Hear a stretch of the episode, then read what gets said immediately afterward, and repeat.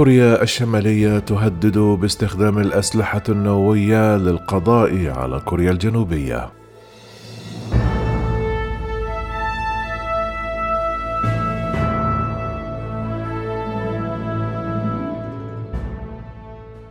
هددت كوريا الشمالية باستخدام الأسلحة النووية للقضاء على جيش كوريا الجنوبية إذا شنت ضربة استباقية في أحدث تصاعد في التوترات قبل تنصيب يون سوكيول الرئيس القادم المتشدد للجنوب.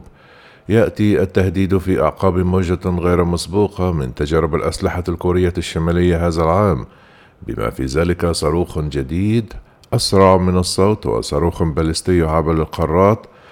تقول الولايات المتحدة وحلفائها إنها تزعزع الأمن الإقليمي.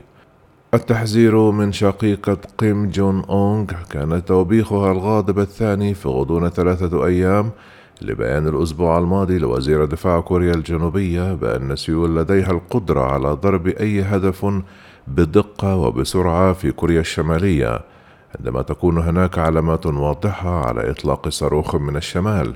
وقالت شقيقة زعيم كوريا الشمالية وهي واحدة من أكثر مستشاري شقيقها الموثوق به. في حال اختبارات كوريا الجنوبية الدخول في مواجهة عسكرية معنا فإن قوتنا النووية القتالية ستضطر حتما إلى أداء واجبها. وقالت إن المهمة الأساسية للقوات النووية لبلدها هي أن تكون بمثابة رادع. ولكن في حالات اندلاع نزاع مسلح ستستخدم هذه الأسلحة للقضاء على القوات المسلحة للعدو في ضربة قاسمة. وقالت إنه نتيجة لهذا الهجوم المروع ستواجه القوات الكورية الجنوبية مصيرا بائسا أقل قليلا من الدمار الشامل والخراب. وعلى الرغم من خطابها الناري قالت كيم نحن نعارض الحرب معترفة بأنها ستجعل كوريا بأكملها تعاني مضيفة أننا لن نطلق رصاصة واحدة أو قذيفة واحدة تجاه كوريا الجنوبية إذا لم يكن هناك استفزاز.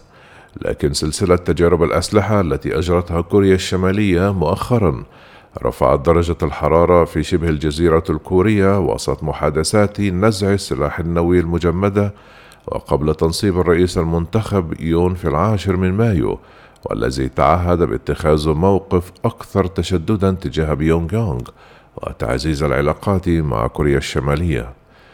دفع كين جونغ أون الحازم لتطوير صاروخ جامبو هو سونغ 17 عابر للقارات القادر على الوصول إلى الولايات المتحدة برؤوس حربية متعددة والإشارات إلى أن بيونغ يونغ ربما تستعد لتجربة نووية جديدة تحت الأرض مما أثار قلق واشنطن وسيول وطوكيو.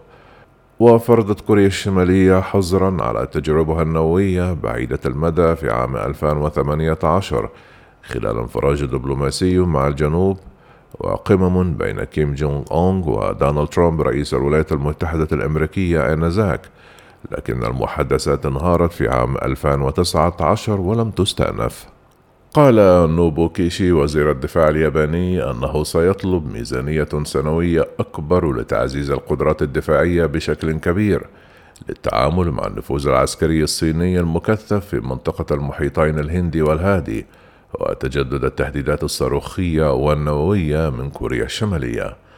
كما أفادت كوريا الجنوبية الأسبوع الماضي أنها اختبرت بنجاح إطلاق صاروخ فضائي يعمل بالوقود الصلب في الوقت الذي تسعى فيه إلى تعزيز دفاعاتها. يزور مستشار السياسة الخارجية والأمنية للرئيس المنتخب يون الولايات المتحدة هذا الأسبوع للسعي لعقد قمة في شهر مايو مع الرئيس جو بايدن لتنسيق الجهود لجبح كماح طموحات كوريا الشمالية في الحصول على أسلحة نووية. خلال حملته الرئاسية تعهد السيد جون بتكثيف القدرات العسكرية لمواجهة تهديدات بيونغ يونغ بما في ذلك شراء نظام دفاع صاروخي أمريكي جديد من نوع ثاد. لكنه لم يستبعد المحادثات إذا أحرزت كوريا الشمالية تقدما ملموسا نحو نزع السلاح النووي.